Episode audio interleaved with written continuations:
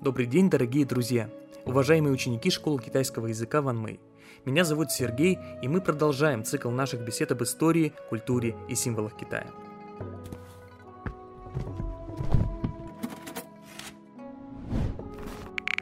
Сегодня наш разговор пойдет о панде, чудесном и удивительном животном из семейства медвежьих, и о том, как это животное стало ярким символом современного Китая. Формат наших лекций, где мы делаем акцент на культурологическом и социальном измерениях Китая, не позволяет нам, конечно же, подробно осветить вопросы эволюции, поведения, диеты и среды обитания данного животного. Но вместе с тем нельзя игнорировать следующий факт. В отличие от многих других знаковых фантастических зверей китайской мифологии, например, дракона Целиня и черепахи Ао, большая панда является все же реально существующим животным, проживающим в настоящее время на воле в предгорьях Сычуанских Альп, в провинции провинциях Шэньси, Сычуань и Ганьсу. По этой причине в рамках сегодняшней беседы мы не можем не поговорить о биологических и экологических особенностях большой панды, ведь их более чем предостаточно у этого эндемика Китая. Эндемика, то есть животного, которое в дикой природе встречается исключительно на территории Китайской Народной Республики и нигде более.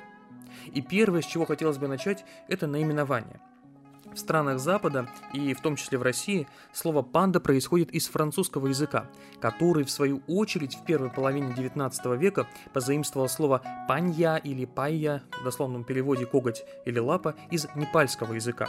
Непал – это государство, расположенное между э, Китаем и Индией э, в Гималаях. И вот это непальское заимствование первоначально использовалось для э, обозначения животного, известного сегодня как красная панда, и описанного известным французским зоологом и палеонтологом Жоржем Кювье в 1825 году. Этот зверек, красная панда, имеет небольшой размер, проживает в восточных Гималаях и юго-западном Китае и визуально походит на енота. И в общем-то эта кажущаяся схожесть нас не обманывает. Действительно, красная панда как и еноты, скунсы, хорьки, медоеды и барсуки, относятся к одному семейству отряда хищников – семейству куньих. Среди прочих особенностей отметим и то, что красные панды имеют удлиненную кость в запястье, которая называется ложным или шестым пальцем, и при помощи которой красные панды обхватывают и поедают стебли бамбука. В дальнейшем, во второй половине 19-го, начале 20 века, когда усилиями охотников и христианских миссионеров европейцы открыли для себя большую панду, которой мы и посвятили сегодняшнюю лекцию, э, у людей из-за визуального и морфологического э, сходства, вспомним здесь про ложный палец, который есть у большой панды, возникло предположение, что большая панда тоже относится к семейству куньих. По этой причине ее вслед за красной пандой тоже назвали пандой. И только проведенный в конце 20 века сравнительный молекулярный анализ ДНК показал, что большая черно-белая панда – это представитель семейства медвежьих, наряду с бурыми, белыми, гималайскими, малайскими, очковыми медведями, а также губачами и барибалами – при этом большие панды, будучи настоящими медведями, в рамках семейства медвежьих формируют так называемую базальную группу, то есть группу животных, которая первее остальных отделилась от общего предка всех медвежьих, порядка 19 миллионов лет назад. Потому в силу почтенного возраста этого вида о большой панде часто говорят как о живом ископаемом. При этом надо понимать, что на протяжении последних 19 миллионов лет панды, конечно же, эволюционировали. Так, по общепланетарным меркам недавно, около 300 тысяч лет назад, произошло выделение так называемой цинлинской панды, обитающей в провинции Шэньси и обладающей светло-коричневыми, а не черными фрагментами шерсти. А остальная популяция панд разделилась на еще два подвида уже в историческое время, буквально 2800-3000 лет назад. Но были и более существенные трансформации вида. Так, сохраняя морфологию и пищеварение медведей-хищников, панды перешли на бамбуковую диету где-то 3 миллиона лет назад. Но даже за столь продолжительное время организмы панд не научились вырабатывать ферменты для расщепления или усвоения целлюлозы. Отсюда мы имеем два следствия. Во-первых, панды вынуждены практически беспрерывно есть. В среднем панда поглощает бамбук в течение 16 часов в сутки, э, что закономерно приводит к регулярной дефекации до 50 раз в день. Во-вторых, потребность в постоянном потреблении пищи и вероятная конкуренция за нее делает по определению невозможным существование панд в каких бы то ни было больших или малых группах. Посему панды – это животные-одиночки, которые при помощи выделения пахучих желез помечают свою территорию обитания. Секрет пахучих желез также используется самками панд для привлечения самцов, что происходит буквально раз в год для цели продолжения рода. Кстати говоря, малыши панд, только родившись по весу, составляют всего лишь одну восьмисотую долю от веса матери, что является рекордом, ну или, если угодно, антирекордом среди всех плацентарных млекопитающих и предопределяет повышенное внимание самок панд к своим медвежатам, во всяком случае до достижения ими возраста 14 месяцев, когда у новорожденных панд прорезаются уже молочные зубы, и они могут самостоятельно начать жевать бамбук. Интересно, что в китайском языке Несмотря на его самобытность, появление современного слова, обозначающего большую панду, слово «сюнмао», повторило характерный для европейских языков перенос названия красной панды на нашего белого медведя с черной шерстью на ушах вокруг глаз, мордочки и лапы. А, само слово сюнмао, состоящее из иероглифов сюн, медведь и мао, кошка, первоначально использовалось в китайском языке для обозначения именно красной панды. И это неудивительно, ведь если мы, современные люди, наверняка в своей жизни множество раз видели енотов вживую или на картинках, то население Китая, долгое время не контактируя с енотами, коренными жителями Северной Америки, видело в мордочке красной панды что-то кошачье.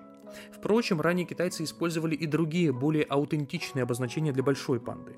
Это относится, скажем, к слову иероглифу «мо», который встречается уже на шанских гадательных костях и джоуских бронзовых сосудах, и который, по мнению ученых, э, в тех древних исторических контекстах первоначально, скорее всего, был названием некого рода или племени людей из определенной местности. Причем этот этноним был так называемым этнофализмом, то есть сторонним описанием некого этноса, некой группы населения, имевшим пиоративную или уничижительную коннотацию. Это как, например, мы в России можем французов назвать лягушатниками, а немцев – колбасником. О пиеративности свидетельствует содержащийся в левой части иероглифа «мо», ключ, который обозначает собаку гоу или хищника вообще и является надежным маркером китайских этнофализмов, э, что косвенно, кстати, говорит нам и о том традиционно пренебрежительном отношении к собакам в китайской культуре. Об этом, кстати говоря, мы как-нибудь поговорим в рамках отдельной лекции. Но доподлинно неизвестно, какой этнической группе так пренебрежительно отзывались предки китайцев, шанцы и джоусцы.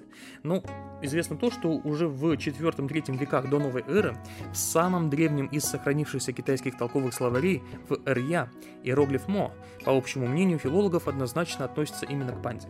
А вот какое определение дает Эрья. Панда Мо напоминает медведя с маленькой головой, короткими лапами, черно-белая. Способна лизать и употреблять в пищу железо, медь и бамбуковые проростки. Ее кости сильные и плотные внутри, содержат мало костного мозга, а ее шкура может отталкивать влагу. Некоторые говорят, что белый леопард имеет отдельное наименование Мо. И здесь нам с вами, конечно же, бросается в глаза попытка определить панду через ее сходство с белым леопардом. Эта тенденция продолжилась в китайской культуре Италии. Так, в книге «Гор и Марии», древнекитайском бестиарии и сборнике мифологической географии II века до новой эры, то есть династии Хань, и последующих комментариях к этому трактату говорится о многочисленных поедающих железо зверях или о свирепых горных леопардах белого цвета, напоминающих медведя, но меньшего размера. В подобных терминах китайские энциклопедисты и комментаторы описывали панд и в 18 начале 19 века, отмечая, что в Сычуане панды Мо доставляли неприятности местным крестьянам при сборе хвороста и валежника, из-за чего местные жители всегда брали с собой в лес кусочки железа, чтобы как бы откупиться от свирепого поедающего металла леопарда. Действительно, панда – это дикое, недоместицированное животное, и оно может проявлять агрессию, в частности, к людям, особенно во время брачного периода. Но нам может показаться странным, что панда, чей рацион на 99% состоит из побегов, листьев и стеблей бамбука, по китайским поверьям питается металлами и в частности железом. А дело тут в том, что в древнекитайских текстах ареал обитания белого леопарда, панды, всегда локализовывался где-то на юго-западе, а запад в традиционной китайской системе усин, пяти элементов, а, оказывается связанным с белым цветом и металлом. Поэтому неудивительно, что зверь Мо, обладая белой шерстью и проживая где-то на западе, питался железом. Отсюда, кстати говоря, проистекало еще одно характерное для китайской культуры мифическое свойство панды. Раз панда Мо изображалась повелителем металла, чьи зубы могли легко разгрызть железный молот, следовательно, урина, или, попросту говоря, моча панды, считалась действенным медицинским средством, которое следовало употреблять внутрь всем тем, кто случайно проглотил какой-нибудь железный или медный предмет. Хотя мо, то есть панда признается наиболее вероятным обозначением в императорском Китае, ученые также зафиксировали еще некоторые наименования и образы мифических и полумифических существ, в основе которых, вероятнее всего, лежала панда. Это, например, писю, которые в древнекитайских текстах умеют притягивать золото, серебро и драгоценные камни и сравниваются в древнекитайских источниках по силе и отваге с тиграми и леопардами. Здесь мы вновь видим связь панды с металлами, которая, согласно сравнительной антропологии, свидетельствует о том, что как металлы, например, как золото и железо выходят из-под земли, так и панда, их притягивающие и поедающие, представляет собой существо тоже потустороннего мира, которое, вероятно, для некоторых групп людей было тотемом первопредком некогда умершим и теперь вот э, возвращающимся на этот свет в виде панды.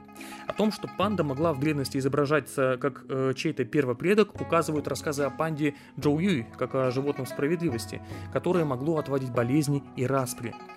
В столь же позитивном ключе панда описывается как Цзоу Юй, э, редкое, праведное и доброе животное-вегетарианец в виде белого тигра с черными пятнами, которое встречается людям только при правлении искреннего и порядочного монарха. Но вернемся к современному китайскому названию панды – ксюнмао или тасюнмао – большая медвежья кошка. На примере этого слова мы можем заметить одну простую закономерность, которая, тем не менее, важна с точки зрения порядка слов в китайском языке. Многие животные, экзотические для китайцев, часто называются при помощи двух иероглифов. И второй из этих иероглифов обозначает как бы родовую с точки зрения китайского языка принадлежность некого э, диковинного животного. Например, кенгуру по-китайски звучит как тайшу, где тай – это карман, а шу – это мышь. Следовательно, кенгуру для китайцев – это дословно мышь с карманом. Или возьмем слово бегемот. На китайском бегемот это хэма, где э, хэ это река, а ма это лошадь. Значит, бегемот это дословно речная лошадь или лошадь реки. Следуя этой логике, мы понимаем, что панда для китайцев это большая медвежья кошка. То есть кошка это родовое определение для панды. И здесь мы волей-неволей замечаем некоторые параллели с тем, что традиционно в Китае панда уподоблялась белому леопарду. Однако в 1988 году на Тайване, а Тайвань де-факто это независимая китайская республика, а де юре неотъемлемая часть единого Китая, то есть Китайской Народной Республики. Так вот, в 1988 году на Тайване произошел забавный инцидент. Хозяин одного из частных зоопарков для увеличения потока посетителей распорядился перекрасить очкового медведя в панду. Местные СМИ, рассказывая об этой фейковой панде, допустили каламбур и намеренно представили слово «панда» с измененными иероглифами иероглифами. То есть они переставили иероглифы сюн и мао местами. Получилось слово тамао сюн, где сюн – это базовое родовое слово, обозначающее медведь, и отсылающее к загримированному очковому медведю. И примечательно, что с тех самых пор на Тайване очень часто люди используют именно этот придуманный газетчиками вариант наименования панды, что на самом деле поддерживается многими лингвистами, так как последний иероглиф «сюн» – медведь подчеркивает доказанную принадлежность большой панды к семейству медвежьих. Но в истории большой панды, как и на ее шерсти, есть и черные пятна. Ученые установили, что большие панды населяли территорию Китая к северу до Пекина, а также северной части Мьянмы и Вьетнама, начиная, по крайней мере, с э, эпохи раннего Плейстоцена.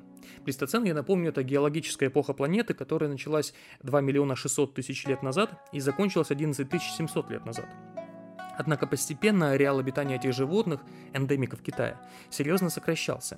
В особенности на это повлияли события конца 19 и 20 веков. Ну, конечно, на протяжении многих столетий до этого панда была желанной целью китайских браконьеров. Но к ним на рубеже 19 и 20 веков добавились и западные любители сафари, охоты на диких зверей и коллекционирование. Например, в 1920-х годах сыновья бывшего американского президента Теодора Рузвельта, Кермит и Теодор, Теодор Рузвельт III, отправились в экспедицию в Сычуань, подстрелили и освежевали панду и отправили ее шкуру в Филдсовский музей естественной истории в Чикаго. Об этой музейной экспедиции братья Рузвельты, кстати, опубликовали в 29 году книгу Trailing the Giant Panda по следам гигантской панды. А вообще в 20 веке, в тяжелые годы, например, во время Второй Японо-Китайской войны, так я напомню, называются события Второй мировой войны в Китае, и гражданской войны, а также в периоды стремительного роста населения и голода в 1950-е и 1960-е годы, увеличилась интенсивность охоты на пан со стороны местного китайского населения, которое стремилось добыть себе шкуры для обогрева и мясо для пропитания. Во многом сокращению популяции панд способствовала стремительная индустриализация Китая и вызванное ей сведение бамбуковых рощ под ноль. Бамбуковые рощи, мы с вами понимаем, это основные места обитания и источники пищи для панд. Все это наряду с тем, что самки панд рожают одного, максимум двух детенышей, но из этих двух зачастую выживает только один, поставила китайских черно-белых медведей на грань вымирания и сделала панд символом защиты природы. Не случайно, например, Всемирный фонд дикой природы с момента своего основания в 1961 году в качестве эмблемы избрал именно панду.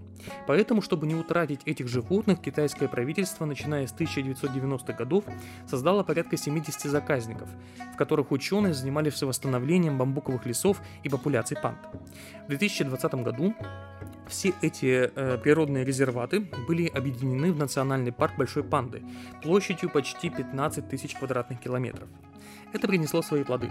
На сегодняшний день оценки количества панд в дикой природе варьируются от 1800 до 3000 особей в сравнении с 1000 особей в 2006 году. А, и это позволило Международному союзу сохранения природы переквалифицировать большую панду уже в 2016 году из категории вымирающих в категорию уязвимых животных. Кроме того, около 500 панд содержатся и разводятся в неволе в различных зоопарках Китая и других стран.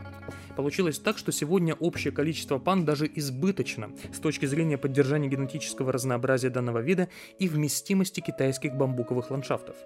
И здесь важно отметить, что начиная с отправки первой панды в СССР в 1957 году, китайское правительство стало разрабатывать так называемую панда-дипломатию. Она состоит в том, что вот это избыточное количество особей панд либо дарится, либо одалживается третьим странам, которые являются для Китая такими, ну, как бы важными поставщиками ресурсов или технологий, и с которыми Китай через панда-дипломатию желает выстраивать гуанси. Э, гуанси – это плотные, такие доверительные, долгосрочные отношения партнерства. И тем самым третьи страны могут создать себе репутацию защитников дикой природы и сторонников зеленой прогрессивной повестки, а Китай через дарение панд приобретает, во всяком случае номинально, своих сторонников, признающих и уважающих позицию Пекина по многим политическим вопросам, например, о, Тайване. В московском зоопарке с 2019 года тоже живут панды Жуи и Диндин по договору с китайским правительством о временном их размещении в Москве а, в течение 15 лет. Таким образом, панда-дипломатия – это попытка Пекина сделать панд ключевым символом Китайской Народной Республики как государства, о котором благодаря ее развитию эксперты и политики говорят как о второй сверхдержаве современности, и проецировать э, мягкую силу Китая на третьи страны. Джозеф Най-младший, автор концепции «мягкая сила в теории международных отношений», отмечает, Панда для Китая – это как королевская семья для Великобритании. Как и члены королевского дома, панды являются потрясающим активом, потому что вы можете выставить их на обозрение. Вы возите их по всему миру, и они колоссально увеличивают мягкую силу страны. Таким образом, мы увидели, что панда исторически была заметным животным в китайской культуре, встроенным через стихию металла и белый цвет в систему усин, и олицетворяла как мощь и отвагу, так и мир, благосостояние и прочие добродетели. И сегодня повышенная забота о пандах и их размножении, а также панда-дипломатия для Пекина являются важными инструментами мягкой силы. Ну а сегодняшняя лекция подходит к концу. Услышимся с вами в новых выпусках нашего подкаста. До скорых встреч!